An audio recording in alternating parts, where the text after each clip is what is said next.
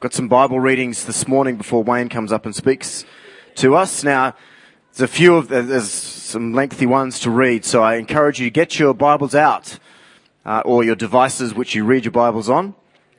And first of all, we're going from, going to be reading through Joel chapter 2, verses 1 to 18. So Joel chapter 2, verses 1 to 18, and I'm reading from the New Living Translation. Blow the trumpet in Jerusalem Sound the alarm on my holy mountain. Let everyone tremble and fear because the day of the Lord is upon us. It's a day of darkness and gloom, a day of thick clouds and deep blackness. Suddenly, like dawn spreading across the mountains, a mighty army appears. How great and powerful they are. The likes of them have not been seen before and never will be seen again. Fire burns in front of them and follows them in every direction. Ahead of them, the land lies as fair as the Garden of Eden in all its beauty. Behind them is nothing but desolation. Not one thing escapes. They look like tiny horses and they run as fast. Look at them as they leap upon the mountains. Listen to the noise they make, like the rumbling of chariots, like the roar of a fire sweeping across a field, or like a mighty army moving into battle. Fear grips all the people. Every face grows pale with fright. The attackers march like warriors and scale city walls like, walls like trained soldiers. Straight for they march, never breaking rank. They never jostle each other. Each moves in exactly the right place. They lunge through the gaps. No weapon can stop them. They swarm over the city and run along its walls. They enter all the houses, climbing like thieves through the windows. The earth quakes as they advance and the heavens tremble. The sun and the moon grow dark and the stars no longer shine. The Lord leads them with a shout. This is his mighty army and they follow his orders. The day of the Lord is an awesome, terrible thing. Who can endure it? And this is why the Lord says, turn to me now while there is time. Give me your hearts. Come with fasting, weeping and mourning. Don't tear your clothing in your grief. Instead, tear your hearts. Return to the Lord your God, for he is gracious and merciful. He is not easily angered. He is filled with kindness and is eager not to punish you. Who knows? Perhaps even yet he will give you a reprieve, sending you a blessing instead of this terrible curse. Perhaps he will give you so much that you'll be able to offer grain and wine offering to the Lord your God as before. Blow the trumpet in Jerusalem. Announce a time of fasting. Call the people together for a solemn meeting. Bring everyone, the elders, the children, even the babies. Call the bridegroom from his quarters and the bride from her private room. The priests who minister in the Lord's presence will stand before the people in the altar weeping. Let them pray, spare your people, Lord. They belong to you, so don't let them become an object of mockery. Don't let their name become a proverb of unbelieving foreigners who say, where is the God of Israel? He must be helpless. Then the Lord will pity his people and be indignant for the honor of his land. Also reading from Matthew chapter 3 verses 1 to 8. In those days, John the Baptist came preaching in the wilderness of Judea. Repent, for the kingdom of heaven is at hand. For this is he who was spoken of by the prophet Isaiah when he said, the voice of one crying in the wilderness, prepare the way of the Lord, make his path straight. Now John wore a garment of camel's hair and leather belt around his waist, and his food was locust and wild honey. Then Jerusalem and all Judea and all the regions around the Jordan were going out to him, and they were baptized by him in the river Jordan, confessing their sins. But when he saw many of the Pharisees and Sadducees coming to his baptism, he said to them, You brood of vipers, who warned you to flee from the coming wrath? Bear fruit in keeping with repentance. Thanks, Wayne. Sacred Assembly, God's appointed times. I want to invite you to read the words that I hope are on the screen behind me as we remember what these times are all about. You ready? God's rehearsals for God's people to participate in God's story centered on God's Son, restoring God's creation for God's glory. Who's the center of all this? That's right. He's it. One of the most sobering things that Paul writes uh, to Timothy is a warning in 2 Timothy ch- chapter 3 verses 1 to 5. And he talks about the things that will be happening in the last days, in the days that precede the return of Jesus. And one of the things that he says will be happening is that people will love only themselves. In other words, one of the defining characteristics will be people will be self-centered. I think we are living in the last days. I think there's a greater capacity for self-centeredness now than has ever existed on the planet. Simply because we are doing all sorts of things called selfies, we're making movies of ourselves. We're making movies of our life. We're putting them up for everyone. We're sharing them with everybody. We're, we very much are caught up in the spirit of the age of make yourself the center of everything. Your story matters. All those kinds of language and phrases that you heard. God's appointed festivals, His appointed times remind us that we're not the center of a story. We're living in a different story, a larger story, God's eternal story. And so, one of the gifts to the people of God in a self-centered age is a sacred assembly. Is remembering God's story, learning God's story, living in God's story. And parents, I want to encourage you today that the greatest, I believe, one of the greatest antidotes you can give your children to the self-centeredness of the age is to bring them into sacred assembly, to bring them into God's appointed time, to teach them God's eternal story, that they're living in that way. But also you want to help them to discern the story and the narrative that the culture is telling us. I'm pretty passionate about this. I read some news articles this morning and, I, and it confronted my spirit because what's being told in them is clearly, and you would say, well, obviously, not God's story. It's people at the center of their own story. It's people being aggrieved by things that have been done to them. They've no consciousness of the grief that their actions and attitudes cause to the true and living God who's worthy of all worship and praise. And so all they have is their own victim narrative. And they keep telling that over and over again in podcasts, in books, in interviews, in magazines. But when we live in God's story, we delivered, we are delivered from self-centeredness and from thinking that our life matters in a way that the Bible doesn't say because our lives do matter because we are participating in God's story centered on God's Son. We have a role to play, but we are not the central character of the story. God is the central one. Just a few days ago, King Charles III gave his first speech as king, and most of the world paid attention. I need to confess that I haven't seen it in its fullness. I haven't read the transcript. But I know that there was a lot of chatter going on because people were thinking, what's the new king going to say? Because it's going to set the tone for his reign, for his rule. What is the new king going to say? I want you to think with me about Jesus for a moment.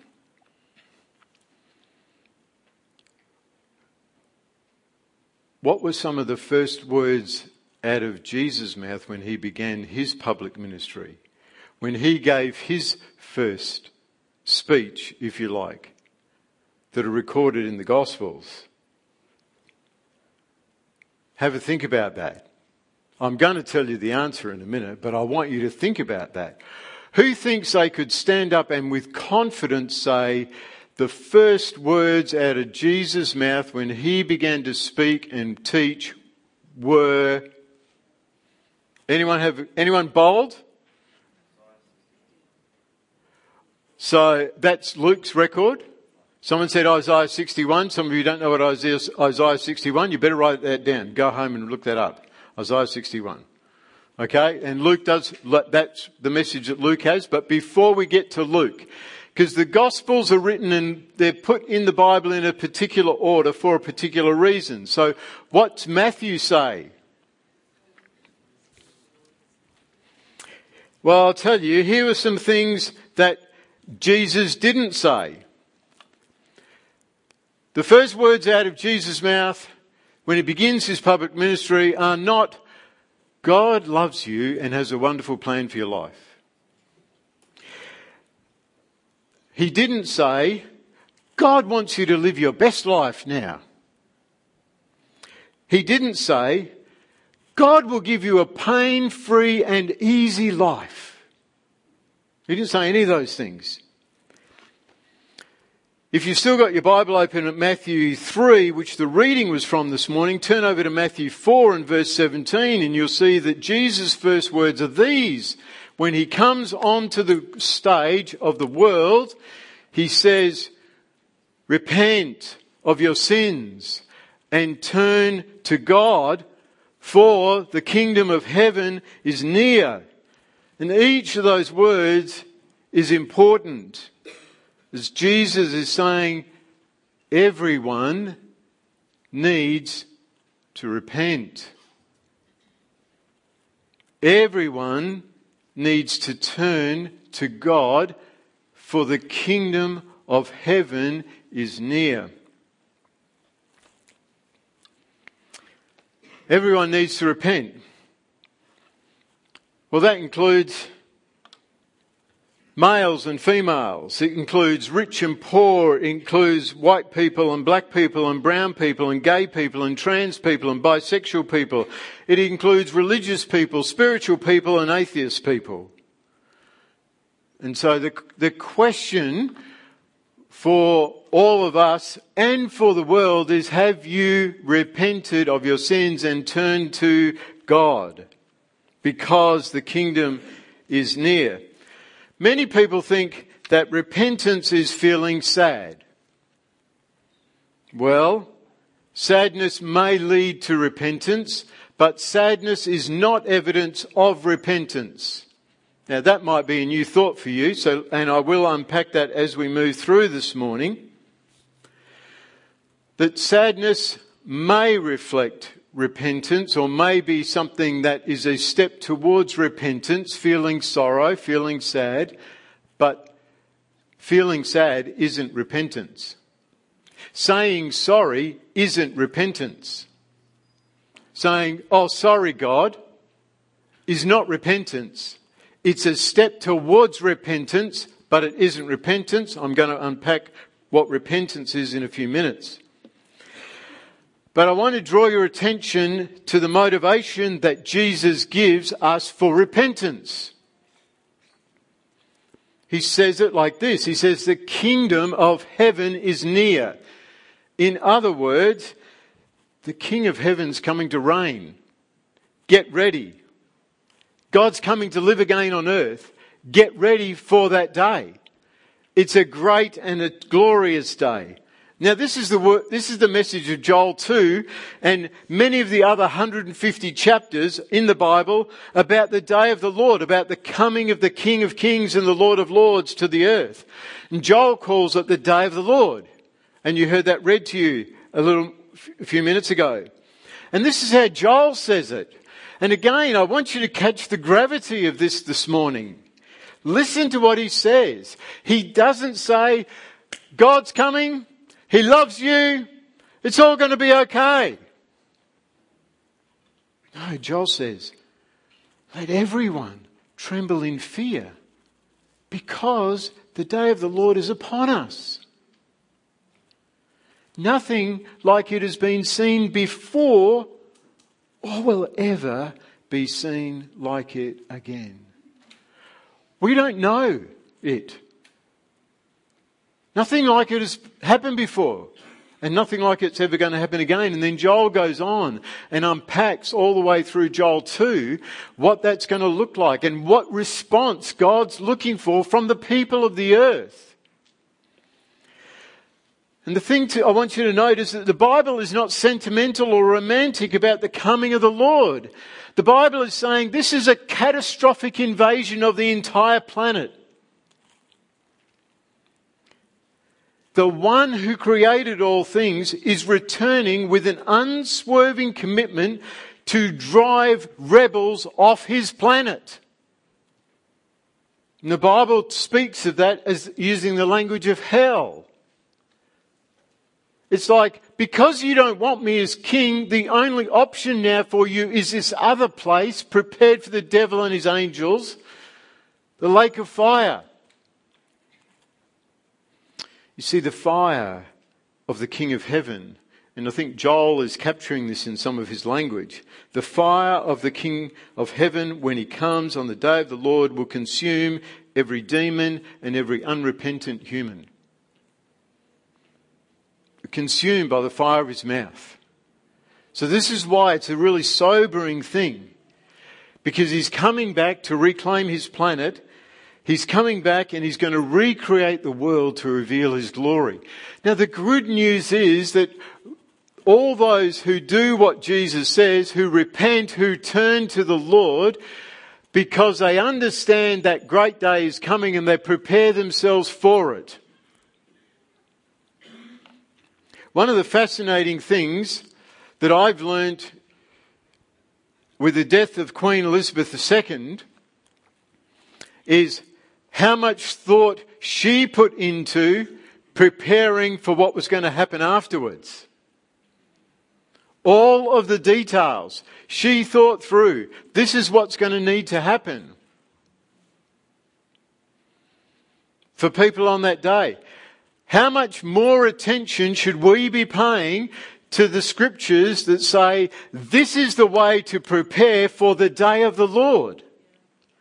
And sacred assembly, God's appointed times, are that gift, that rhythm, this annual rhythm that we go through, which is reminding us that that day is coming. We need to get ready. We need to help others get ready and we need to be pointing to that. We are a signpost. That the world's not just going to continue on. That the, that, um, you know, the people that are, uh, the guy from, who founded an outdoor wear clothing company, Patagonia. Uh, there was video of him fly fishing this week. And, and the narrator was telling the story that this, this guy that started this clothing company is giving away all his billions to combat climate change. That's a pretty noble cause, but what if he gave it away to equip the church and the world for the day of the Lord? How much greater would that be? Wouldn't that be a greater investment? To invest in that. Now, we all got that opportunity in some way, shape, or form coming up in our harvest offering. You've all got the brochures about that. But this thing, it's like we are prophesying, we are declaring the day of the Lord is coming. Get ready. The King is drawing near. The time of his appearing is coming. And so we are calling the world to repentance because of this. This is a certain and inevitable event. It's not something that will be accidental.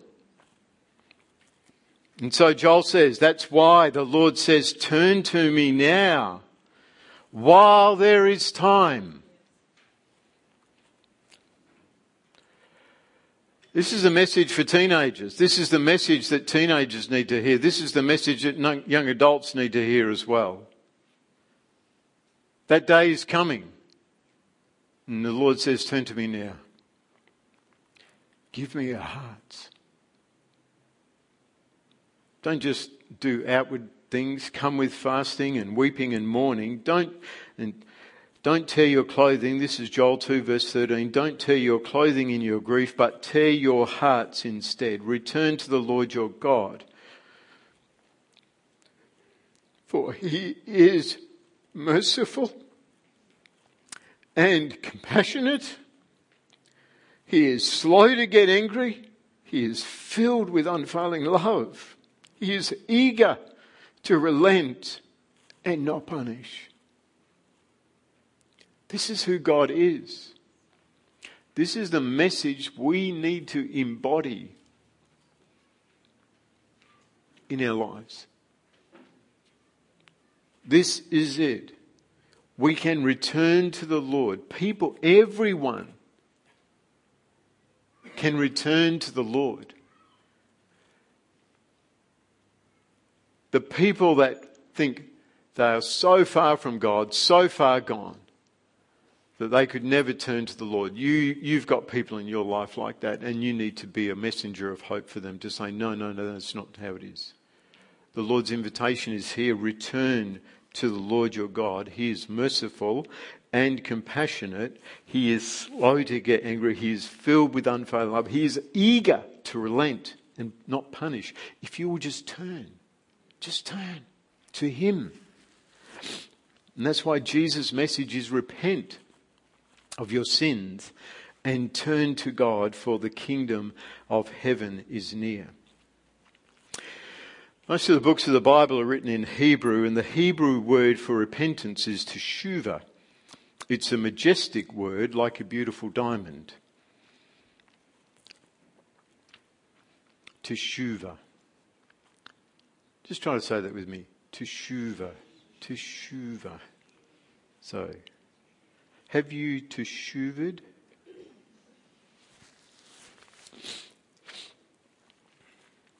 It comes from a root word meaning to turn back or to turn around.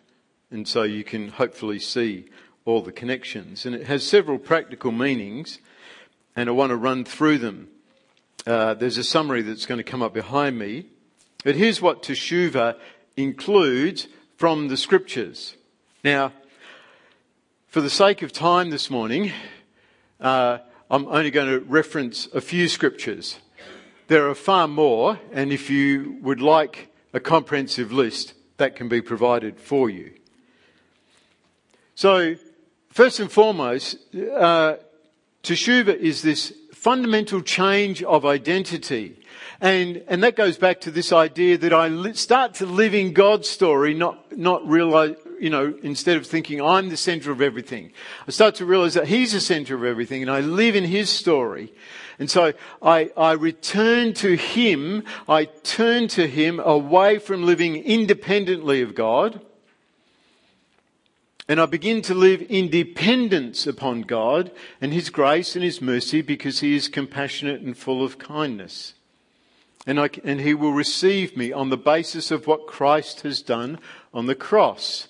And we remembered that earlier this morning. So it's this fundamental change of identity. It's no longer thinking of myself as, as if I belong to me. I now understand that I belong to Him. I've been brought with a, bought with a price. This is sort of the language that, that Paul picks up in 2 Corinthians 5:17 when he says, because I am in Christ, I am a new creation and my life is no longer my own but belongs to Christ. So repentance is this being born again is some of the other language that we use. So it's this fundamental change of identity. I no longer think of me as me, but I think of me as belonging to Christ. I'm His.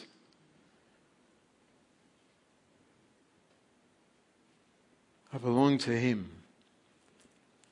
So I no longer identify myself uh, or use other things in, in a way as my primary identity. I use Christ as my primary identity. I don't use my achievements as my primary identity. But nor do I use my failures as my primary identity. Christ is my primary identity, is the evidence that I have repented. I've changed. Secondly, it's a consistent movement toward God. It's, it's something where my life is moving in His direction. And um, one of the and there's evidence that shows that I'm moving in His directions uh, uh over the course of my life. And this has become for me the pr- primary thing that I look for in my own life and I look for in the life of other people. I look for what's the trajectory of their life and their choices. Are they, are they moving towards God or are they moving away from God? And sometimes people know this, especially those who do maths, but all of us know that if you, if you set up on the path and you veer off slightly, at first you don't notice, but then the further you go along, the more you realize your path has diverged. And at that point, you want to repent, you want to return and return to the Lord if that happens to you. Because if you don't, you end up just further and further away from God and you end up in a very bad place for all eternity. So Joel 2:12 says turn to me now. Joel 2:13 says tear your hearts not your clothes. Now I tried to think about this and how I might share this with you. And so I bought some Velcro with me this morning. Velcro is a fascinating invention, isn't it? Because you get the two bits and the, there's a bit that, well, they join together, right? You all know that. Okay? But some, and our hearts are like this. Bear with me. It's a very simple illustration. If you think about it, our hearts are designed for love and we can get our hearts attached to the wrong thing. And so part of repentance is tearing our heart away from the thing it's got wrongly attached to so that it can reattach to God and love Him with all of my heart, soul, mind, and strength. That's, it just happens. Sometimes it happens accidentally, sometimes it happens intentionally, but we need to regularly tear our hearts away from the things it's got wrongly attached to and return to the Lord. And that's part of this consistent movement of repentance. So that is what's going on. We also, uh, another part of repentance is restoration. This is how, this is one of the key reasons how I know I've repented is because I have been willing to restore what I have stolen from people, whether that be money, relationships, or other things. And this is part of what, what um, John the Immerser when he sees the, the religious leaders coming to him, this is Matthew 3, 8, we had this uh, verse read to us, or Matthew 3, 18 I think it is, and he said to them, in the, you know, he said, welcome guys, it's so good to see you, you brood of vipers, who told you to come here? Isn't that a great way to greet people who've come out to listen to you preach? You brood of vipers, I'm so glad you came today. He goes on, he says, prove by the way that you live that you have repented. How do you know if you've repented? How do you know if your children have repented? How do you know if anyone has repented? Is that they are demonstrating it by a life lived. Now think with me for a moment of Zacchaeus. Luke 19. If you're not familiar with the story of Zacchaeus and his, his lunch with Jesus, you can look that up in Luke 19 when you go home today. Uh, Jesus goes to Zacchaeus' house and has lunch. At the end of the lunch, Zacchaeus stands up and announces that he is going to pay back.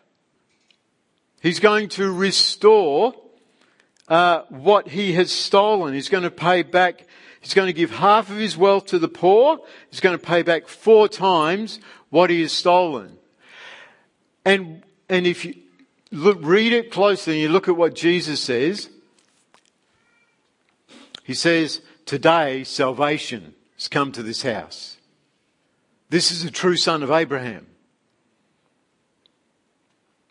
You see, this is one of the things we know about repentance is that I am willing to restore what I've stolen. If my mouth has trashed someone's relationship, I, repentance means I am willing to go and apologize to the person whose relationship I've trashed, and I'm willing to go around to all the people I've mouthed off to that person about and apologize, confess my sin, and say that I was wrong.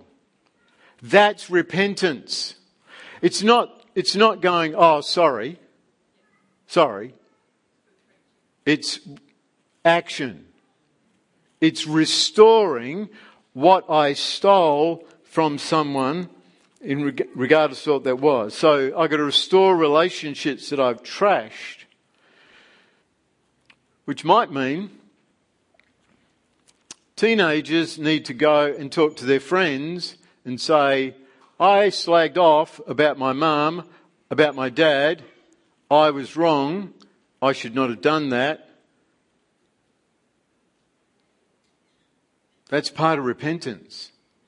You see, because in that process I am turning back to the Lord.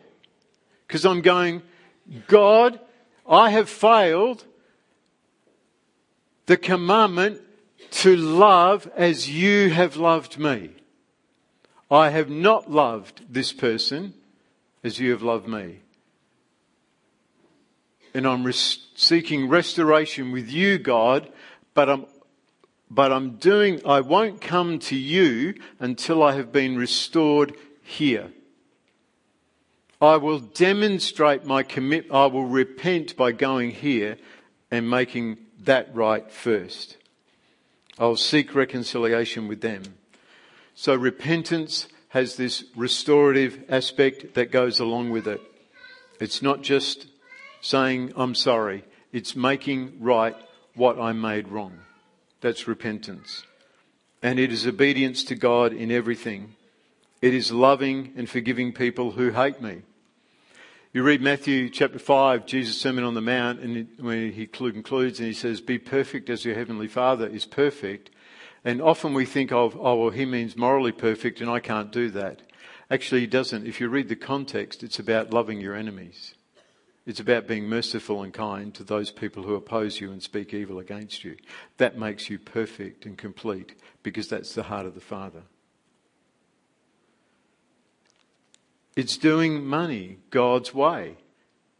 Repent, an act of repentance is, God, I thought all, I thought I could just keep it us and occasionally chuck you a few bucks. I didn't realize that I had to bring all of that, that my capacity to even earn income is a gift from you and there's a responsibility to steward that in the way that honors and pleases you. So I need to find out what that is and bring my life and my money into alignment with that. It means doing my job God's way as well, so that, so that I am faultless in my employment. And even though people might not like me because I follow Christ and because I tell them about the day of the Lord when I get opportunity, I don't stand on my desk and announce it or in the workshop stand up on the, on the um, benches and announce it, but every opportunity I get, I remind people that there's a day of the Lord coming, but my work is faultless because I'm, exa- I'm doing it as unto the Lord. Repentance means obeying God when it hurts to do so. Repentance includes I, I want to honour God with all of my thoughts. With all of my thoughts. I want to take every thought captive and bring it to the cross. Make it subject to Christ.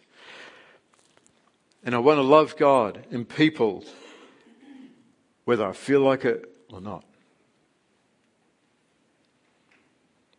This is a process, and it's why it's important to understand that repentance is a lifelong process. It begins in a single moment, in that moment when I turn to the Lord and submit myself to Him completely, because I've realized I've been living in rebellion against God.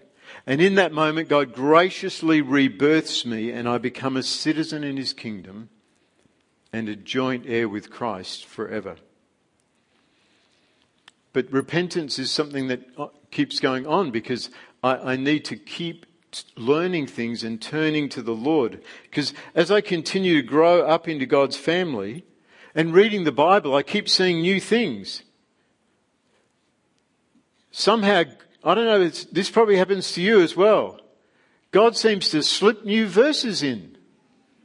You're like, when did that get in the book?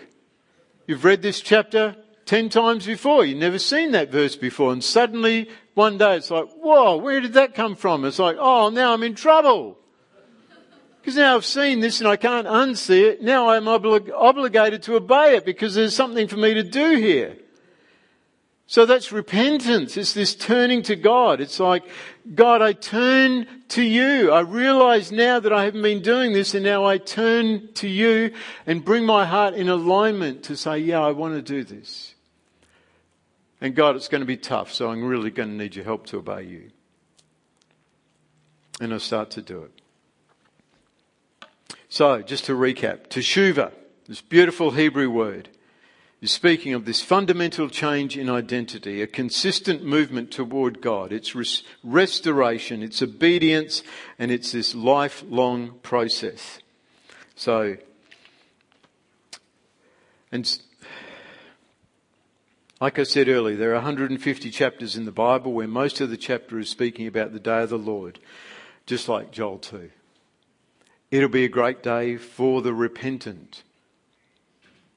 It will be a terrible day for the unrepentant. And so the message of my life and the message of your life needs to be these words of Jesus repent of your sins and turn to God, for the kingdom of heaven is near. And as we finish today, my questions for you to think about are these How are you repenting and returning to God?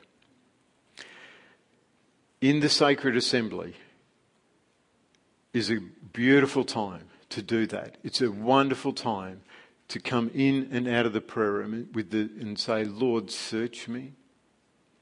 And just reveal things to me. There, there's stuff that you hide from yourself because you don't want to see it. And the invitation for God, from, for you, is to say, Lord, search me. Because Christ has not yet been fully formed in me. I realize that about myself, but I, I, I, I don't see things. Maybe you do see things, and so you need to engage with the Lord on the obvious things. And, so, and then, so the, the question that follows from that is Will the day of the Lord be a great day or a terrible day for you? Well, the day of the Lord the coming of the King, will it be a great day or a terrible day for you? And then you begin to think, well, will the day of the Lord be a great day or a terrible day for my family members? The, my co workers? The people I sit next to in class, at, in school and in university, will be a great day? And it's like, well, how can I communicate the need that that day is coming, it's an inevitability, and just say something that might help them. Think about that.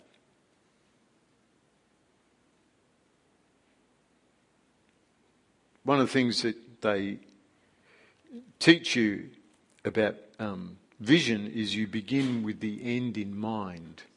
You want a vision for your life? Begin with what you want the outcome to be.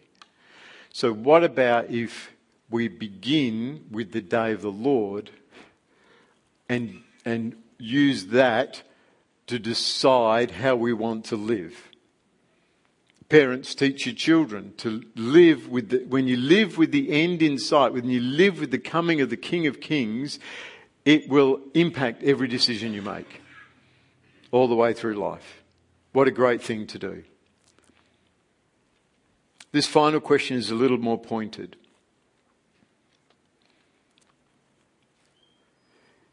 If King Jesus came to your home today, I'm talking physically. You know, like Zacchaeus, Jesus said, hey, I'm coming to your house for lunch today, Zacchaeus. Like, whoa, okay. All right. What, you know. Um, would you be like a deer in the headlights or a rabbit in the spotlight um, what would you want to go? What, how, what would you want to get home as fast as you could to clean up, or to hide or to get rid of because you would be embarrassed for Jesus to come in your house and see it. I want to say to you, repentance means actually going home and doing it today. Go home and do it. If you would be embarrassed, or you would, you wouldn't want Jesus to see it. You might have things in your wardrobe. You wouldn't want Jesus to see you. You could have things anywhere. Your browser history would be another one. Your, your social media history, that feed, like anything that you would you would not want Jesus to see when He returns. You ought to get rid of that today and keep it gone. That's repentance. So this is this time for us to live and embody this message and we cannot call people, we can't speak of the day of the Lord and be speaking to people about repent and turn to the Lord if we've got stuff we're keeping in the dark. And thinking Jesus might be okay with it. I hope Jesus is okay. I hope Jesus never sees this, or whatever we're doing with it in terms of our conscience. I was preparing for this morning. Uh, something happened to me that happens occasionally, and I get suddenly in my spirit, I start to hear the words of a song. And I go, oh, that's interesting. Pay attention. And so the words of a song came to me as I was preparing. And uh, I had to look it up. And uh, it was written in the 19th century uh, by Charles Silvester Horne. How many of you are fans?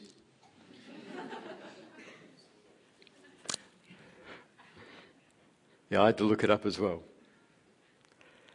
And it's a song that he wrote about the king who is coming to reign. It's a beautiful uh, song. I'll read some of the some of it. I won't read all of it because in those days songs had many verses with the chorus interspersed in between each one. So here's the opening. Here's the opening uh, verse. Sing we the King who is coming to reign. Glory to Jesus, the Lamb that was slain. Life and salvation his empire shall bring. Joy to the nations when Jesus is king. Come, let us sing. This is the chorus. Praise to our King. Jesus, our King. Jesus, our King. This is our song. Who to Jesus belong. Glory to Jesus, to Jesus, our King. And then a, several, there's a couple of phrases taken from some of the other verses. Justice and truth from his scepter shall spring. Wrong shall be ended when Jesus is king. Kingdom of Christ, for thy coming we pray. Hasten, O Father, the dawn of the day. When this new song thy creation shall sing, Satan is vanquished and Jesus is King.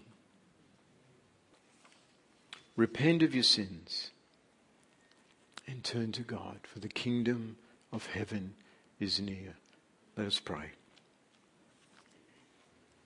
Please invite the Holy Spirit to search you right now and to show you what He is wanting you to repent of. Perhaps you have never surrendered your life to God fully. Right now, you can do that. That is where repentance begins. To say, My life is not my own, God. It belongs to you. I surrender you, surrender all of me to you. All of my sin, all of my brokenness, all of my wounds, the things that people have wounded me with. I surrender them all to you and say, Come, Jesus, and fill me with you. And Holy Spirit, I ask you, and I thank you because I know you're going to keep working in us through this sacred assembly. You're going to continue to reveal things to us. You're going to continue to lead us into repentance. And Holy Spirit, I also ask you to make us make the words of Jesus the message of our lives. And even this rhythm of your appointed times and seasons are part of that living that message, but help us to embody it more fully, take it deeper into us. Let this message permeate us in the very core of our being. And so it, it flows from us, from our lives. And this invitation we can offer to people to get ready for the day of the Lord, to repent and to turn back to God, for the kingdom of heaven is at hand. Holy Spirit, my prayer is not just for those who are in this room, but those who are watching or will watch this message. My prayer is for the children who are out in their respective care places right now. You will fill their spirits with this message. You will raise them up as messengers. I ask you to fill the hearts of young adults and teenagers with this message of the day of the Lord because they may truly be the generation who sees the day of the Lord, who are alive when you return. So I ask you, Holy Spirit, to fill them with the knowledge of your will, with truth, with the spirit of wisdom and revelation to grow in the knowledge of you and to be ready for the great and the terrible day of the Lord. Help them carry this message. Help them carry their hearts, Holy Spirit. I know you will help them if they ask you to. Jesus, I know you will teach them because you, you carried your heart. You showed us how to live on this earth and carry this message in our hearts. When Wayne and I were praying this morning for our community, for this morning, for the worship, for the message, we began to pray for what Wayne has just spoken out. We prayed for the next generation, the next two generations. And I, I believe the Lord um, began to just stir something to, to share this morning at the end here. It's actually from Luke chapter 2, but it's in line with this repentance. And I, I believe it's particularly for parents in this community, parents and grandparents. And anyone, anyone who is mentoring or discipling in whatever way, teenagers or children, but particularly parents.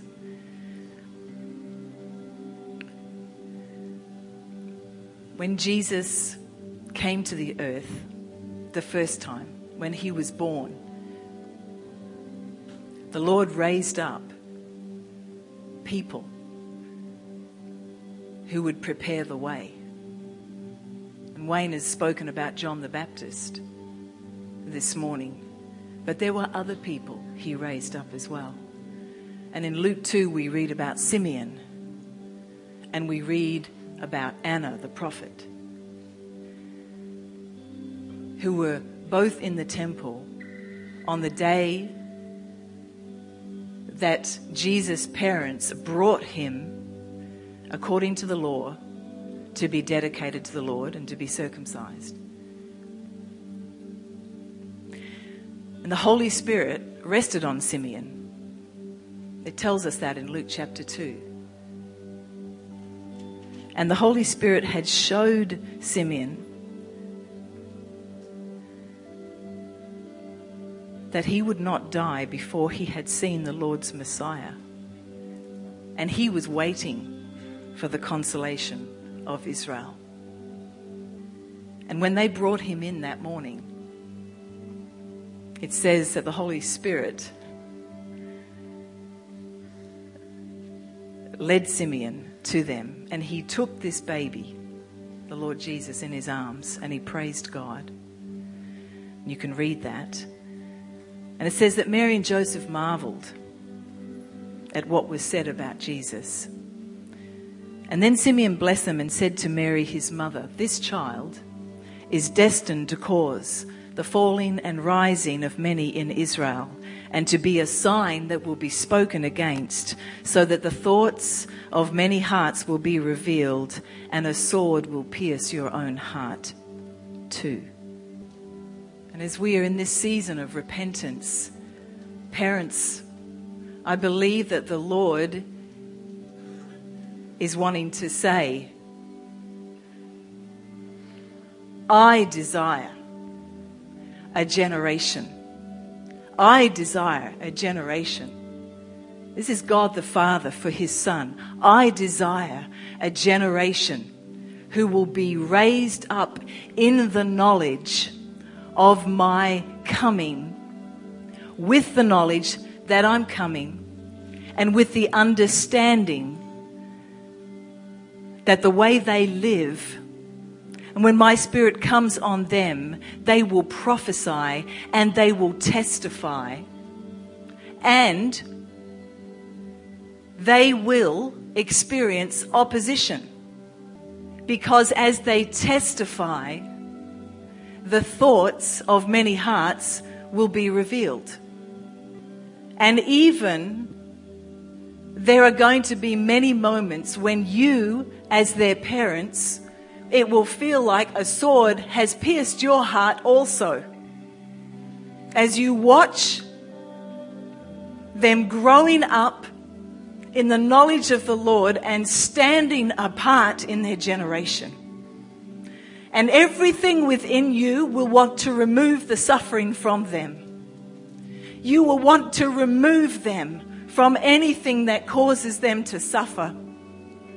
And I believe the Lord is saying, I'm looking for a generation of parents who will not shrink back and who will understand that I'm raising up a generation who will be consecrated to me and who will declare the way of the Lord and prepare the way of the Lord because a testimony is going to go out because I am merciful. And the testimony of my son will fill the earth. And he's looking for parents who understand this and who are willing to let their children be given in consecration to the Lord for his purposes just as Hannah took Samuel into the temple and she gave him over. As soon as he was weaned, he was probably between four and five, maybe even six years of age, according to the traditions of that time. She knew it was a corrupt priesthood and she gave him for service to the Lord. And in that place, in the midst of that corruption, that young boy began to hear the word of the Lord. And as Samuel grew up, none of his words fell to the ground. And he was a mighty prophet of God. And he was one who prepared the way of the Lord for his purposes in that next generation because Israel was apostate at that time. And some of these ones that you are raising, they're even going to go to the nations. They will even go to the Middle East. And the question the Lord is asking for those who have ears to hear when we recognize the season on the earth, whatever the Lord has for our children, will we trust Him? Or are we going to shrink back and wrap our children in cotton wool and say, No, Lord, not my children? Not my children. And may the Lord be gracious to us that we can see and understand that they would form part of those that Psalm 110 says are the volunteers who were willing on the day of his battle. And you know what? They will want to. And all you need to do is say, I'm willing, Lord, and pray that your children will grow up with their hearts awakened, that that desire will begin to breathe on their spirits, they will be the ones saying, Lord, I feel like, Mum, I feel like the Lord's got a, an assignment for me to, in some way, prepare for His coming, whatever that is. And you, as parents, He's going to prepare you to say, Not my will, but the Lord's will be done. And son, daughter, you love him with all of your heart. You, you go where he sends you. You stay if he says stay. You witness, you testify. And the Lord's eternal reward will be yours forever.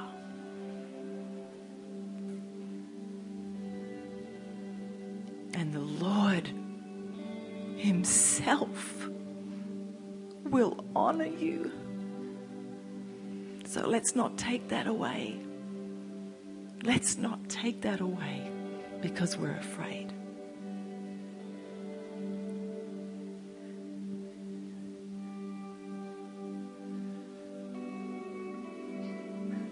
I'm a grandmother.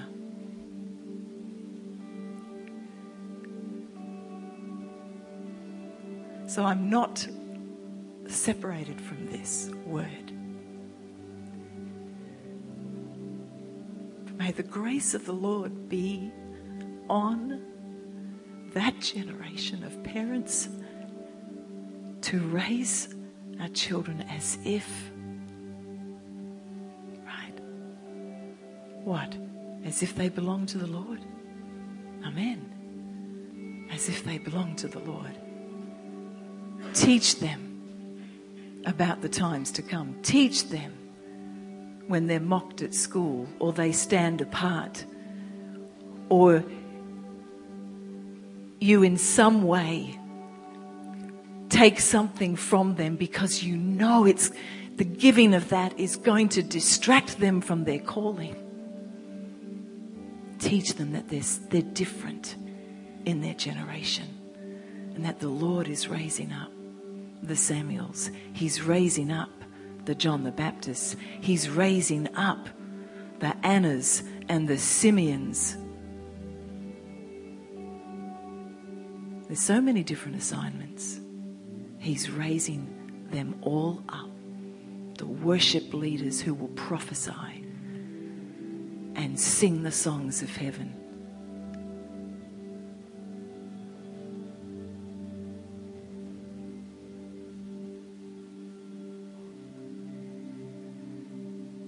The Lord's grace is here, He's with us. And anything He asks or requires, He will add His grace. He will bring us in our obedience. He will draw us into the intimacy of His fellowship.